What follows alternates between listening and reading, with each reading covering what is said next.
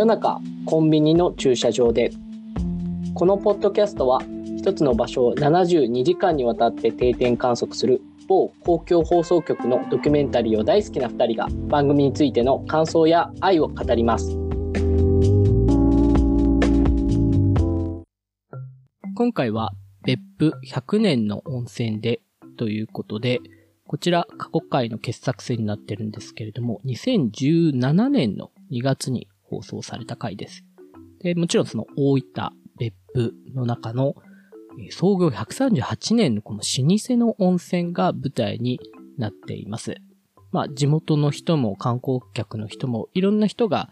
来るこう共同の温泉になっています。ここに集まった、方々に話を聞く3日間となっております。では今回山口さんいかがだったでしょうか？これあの、138年って本田さん言ったじゃないですか。はい、あの、創業が1879年ってことなんですよ。だから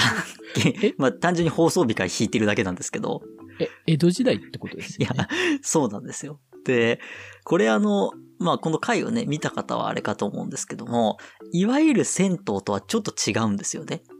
で、何が一番大きく違うかっていうと、シャワーとか洗い場がっていうものが存在しないというか、まあ、湯船のお湯でみんな、ま、周りで洗ってるって感じなんですよね。はい。なんか、それが、すごい、まず独特だなっていうのと、もうひたすら全裸じゃないですか、この回。当然なんですけど。ね、なんか、それもあって、なんか、普段見てる温泉とはちょっと違うから、なんか、なんて言うんだろうな、こう、もちろん出てくる人は日本人なんだけど、なんかちょっと日本じゃないぐらいの感じが僕はしたんですよね。うん。ちょっとなんか違う世界というか、うん。それはそのお風呂の形もそうだし、なんかそこにいる人たちのコミュニケーションとかもそうなんですけど、なんかそれがすごい、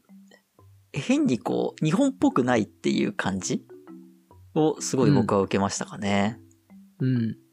まあ、日本っぽくないというよりは、うん、温泉地だなというか。そうですね。うん。あの、はっきり言って日本っぽくないけど別にどこの国っぽくもないので、うん、そうですね。なんか、うん、こ、ここにしかない光景みたいなところがあって、はい。で、これって、あの、今回、あの、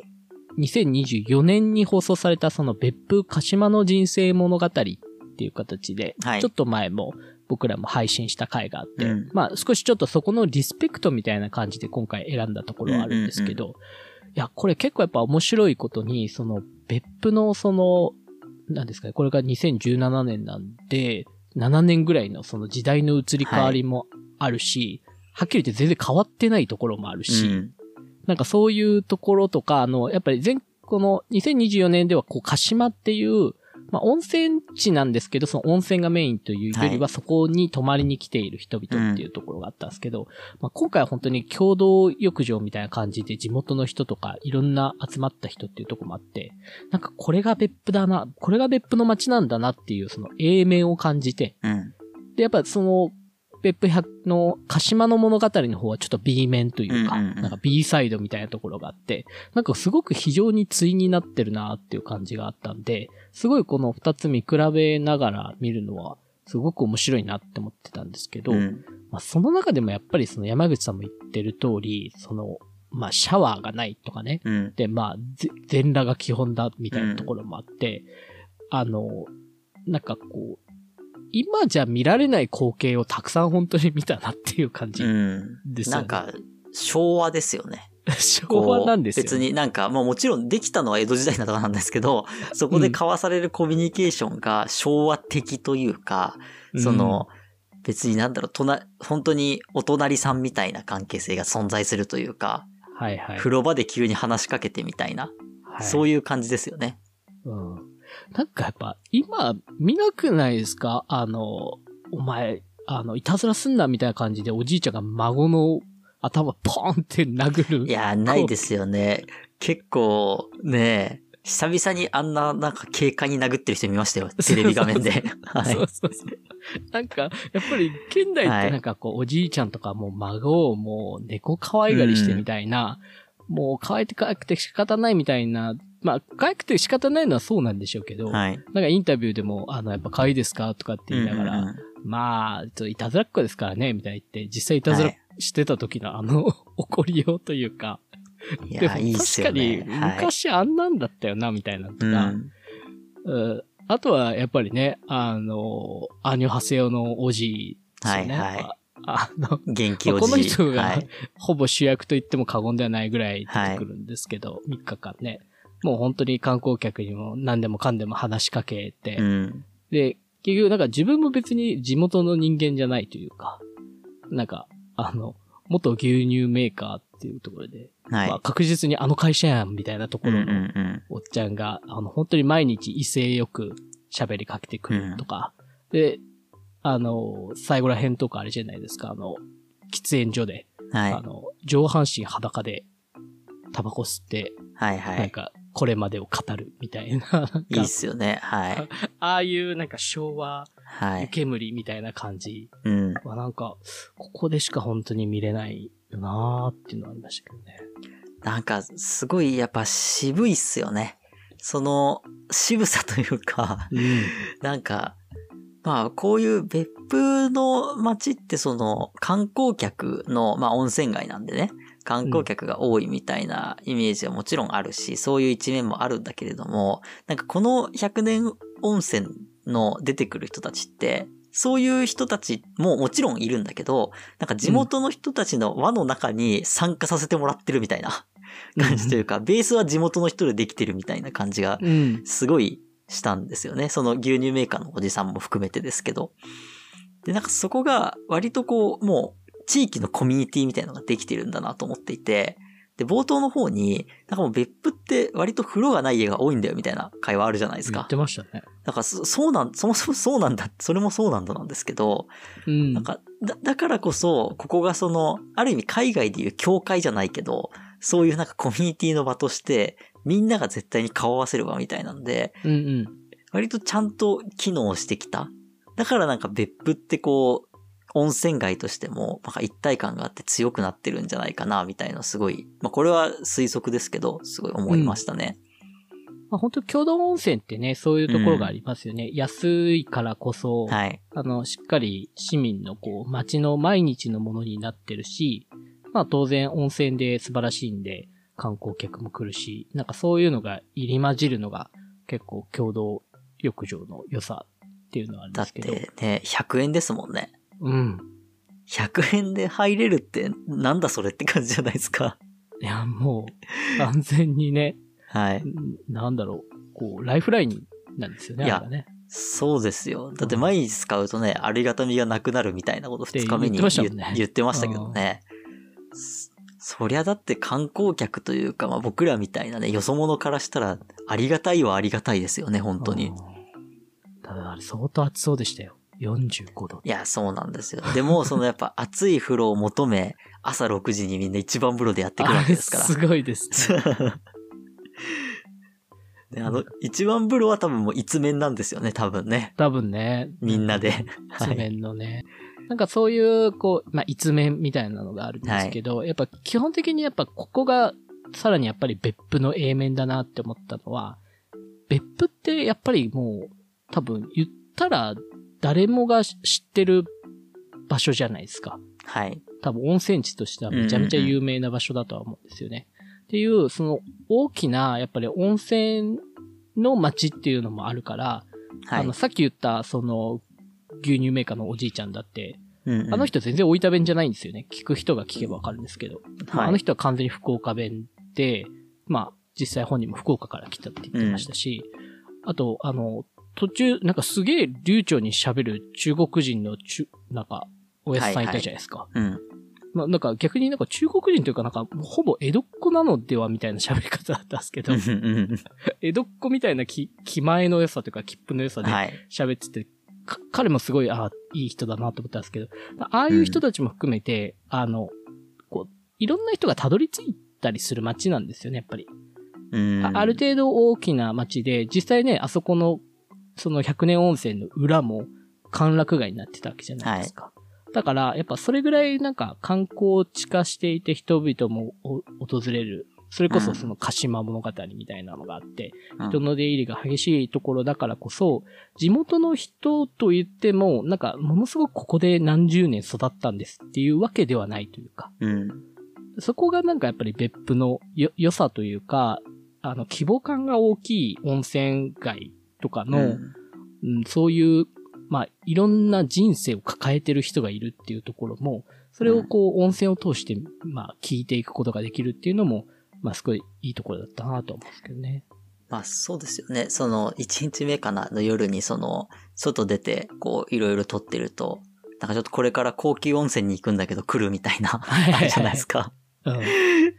まあね、まあ別にソープランドなんですけど。まあおそらくそうっていうね。そうで、なんかでもそういうその風俗街があるところって、あの、やっぱり歴史だったりとか、一定の産業があって、っていうのが、まあセットなわけですよ、基本的には。うん、で、なんかそういう街って、その、別に風俗街があるからっていうだけよりも、どっちかっていうと仕事があってご飯屋さんができて風俗街ができてみたいな。で、多分順番なんですけど、それが、こう、実は今本田さんが言ったみたいに、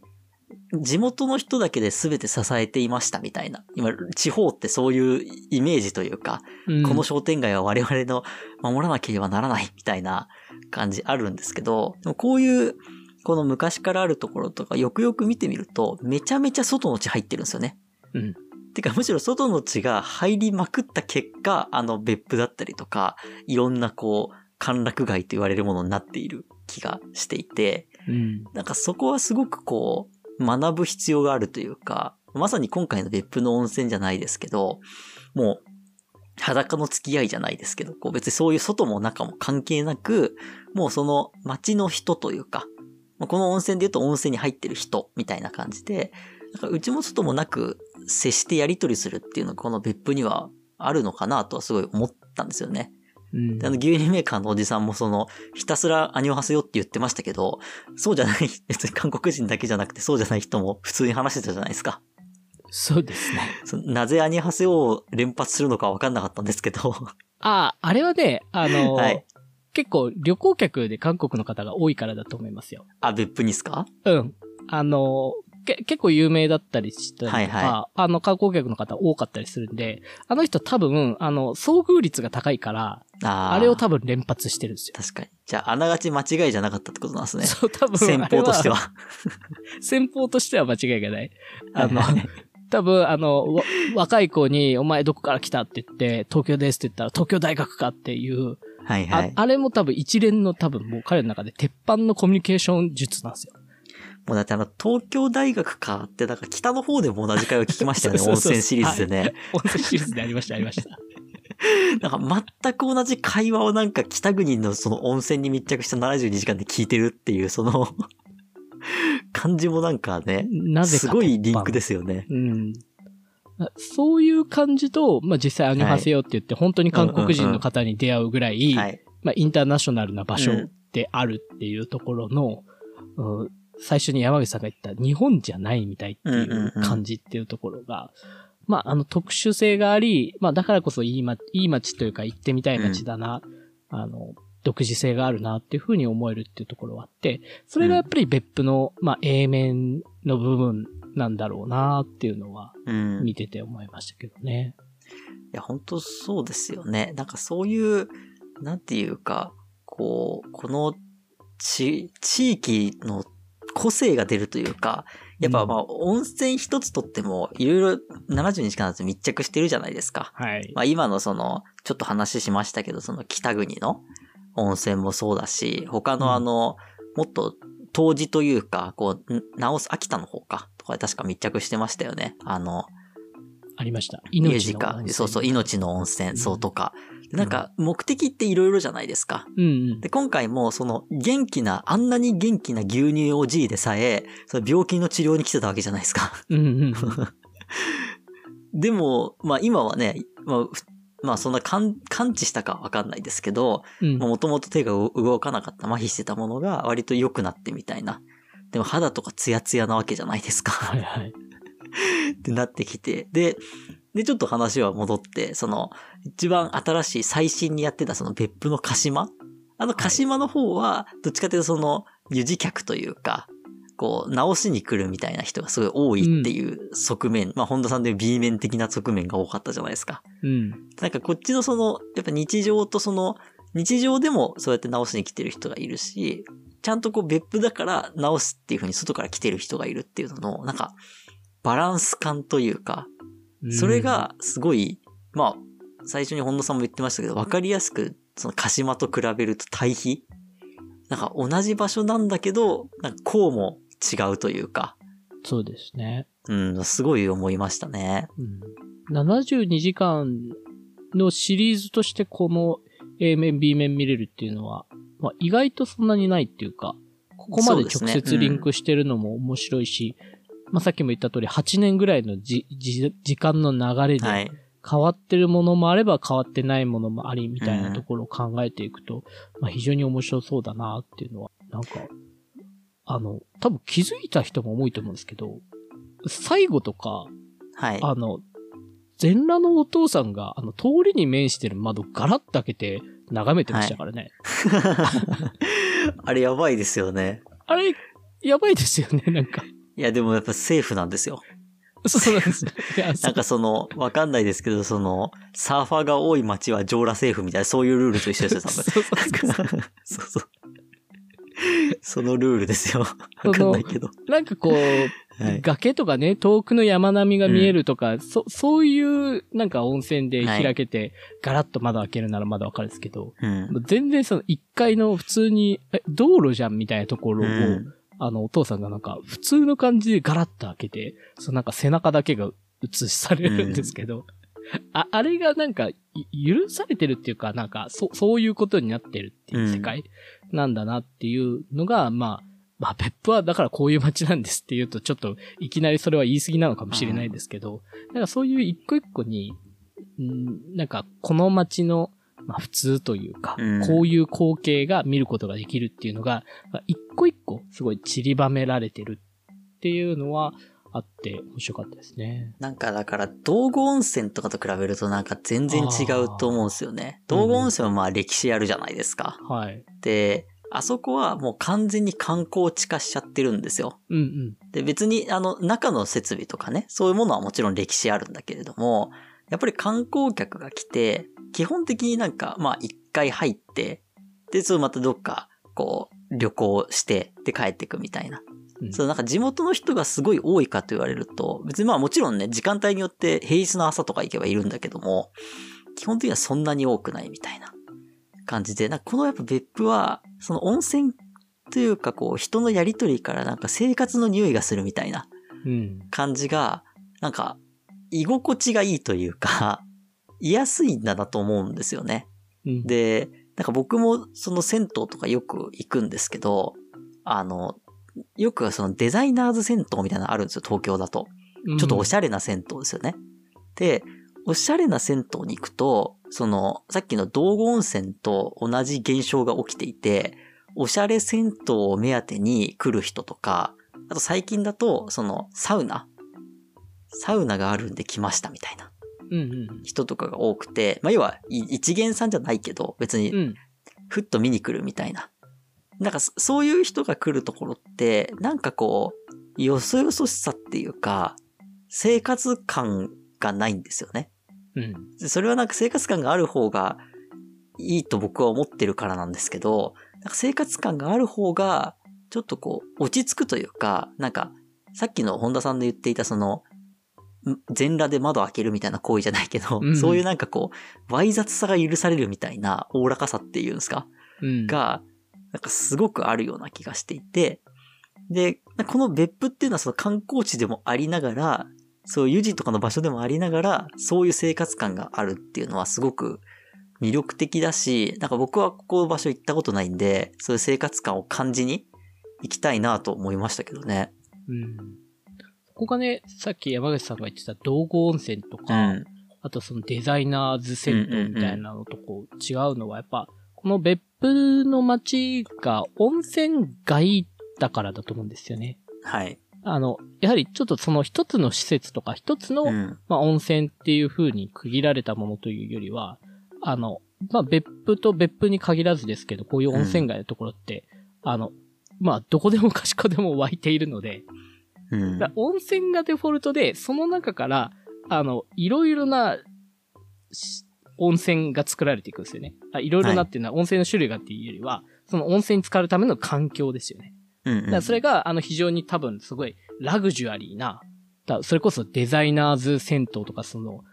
道後温泉ですごく近代化されたとかと似たような、その、すごく高いお金を払って旅館に泊まって入る温泉と、うん、だはたまた今回の100年温泉は、やっぱり共同浴場というか、うん、あの、街のとりあえず湧いてますみたいな、まあそれが結果的にめちゃめちゃ歴史が長いんですっていう、うん、そういうところとでは、やっぱりそのいろいろな入り方とか、そのさっき言った生活感とかっていうのも異なってきて、それが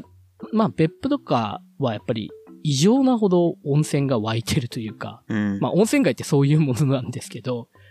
そこですよね。だから温泉街の日常なんでしょうね、あれは。うん。うん。そこが一つ建物として区切られているものと、うん、もう街ってなってるものとの違い。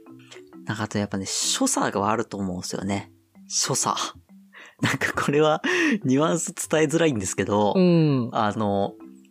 サウナ好きですみたいな人結構いるじゃないですか。で、僕もサウナとか、まあよく入ったりするんですけど、はいはい、あの、わかりやすく一元の人しかいないサウナみたいのって、なんか、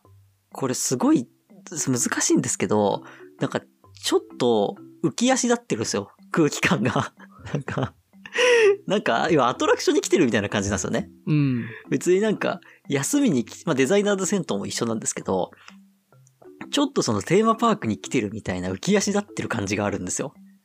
で、なんかそういう、こ、この、特にこの多分別府の100年温泉なんて、こう、初見めっちゃ難しいじゃないですか。だって洗い場ないんですよ、この温泉って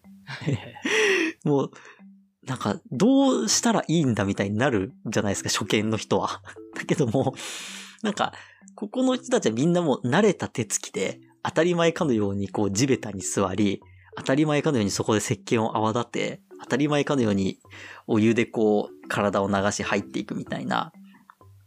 なんかその所作一つ一つとってもなんか落ち着きが出るというか、その雰囲気に格を出している気もなんとなくしていて、なんかここが、まあ今ね、2023年で、その放送から6年後とかですけど、2004年か、だから7年後かですけど、なんかこう、変に浮ついてないといいなと僕は 思いましたけどね。これを見て。まあ、浮ついてないとは思いますけどね。うん。うん。なんか、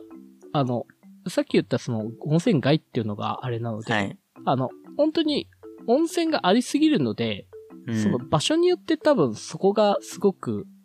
なんていうんですかね、その所作の人たちが振り分けられていくっていうか。まあ線引きされてるんでしょうね。うん。だって、あの、ね別府行ってみんながここに行くわけじゃないわけですよね。ここはだって相当特殊なその風俗街の中というかね、まあまあ、隣接してる特殊な立地もありますしね。立地もあるし、あの、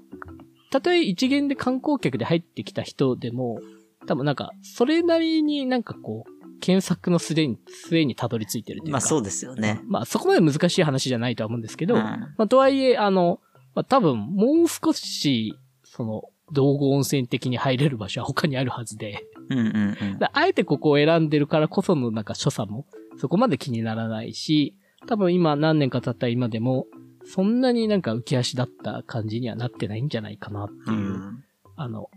これはだから、まあ、良くも悪くも変わらない安心感みたいなのありそうだなと思いましたけど。そうですね。それはなんか、あってほしいなと思いますし、なんか、普通に行きたいなと思いますね、別府。別府にね。ちょっとここまで A 面、B 面見てしまったら。やっぱここに入り、鹿島の地獄釜ですよ。そうそうそう。そう。セットで。という、なぜか別方詞になってしまったという、ね、そうですね。はい。いう回になります。はい。はい、では今回は以上となります。はい。ありがとうございました。ありがとうございました。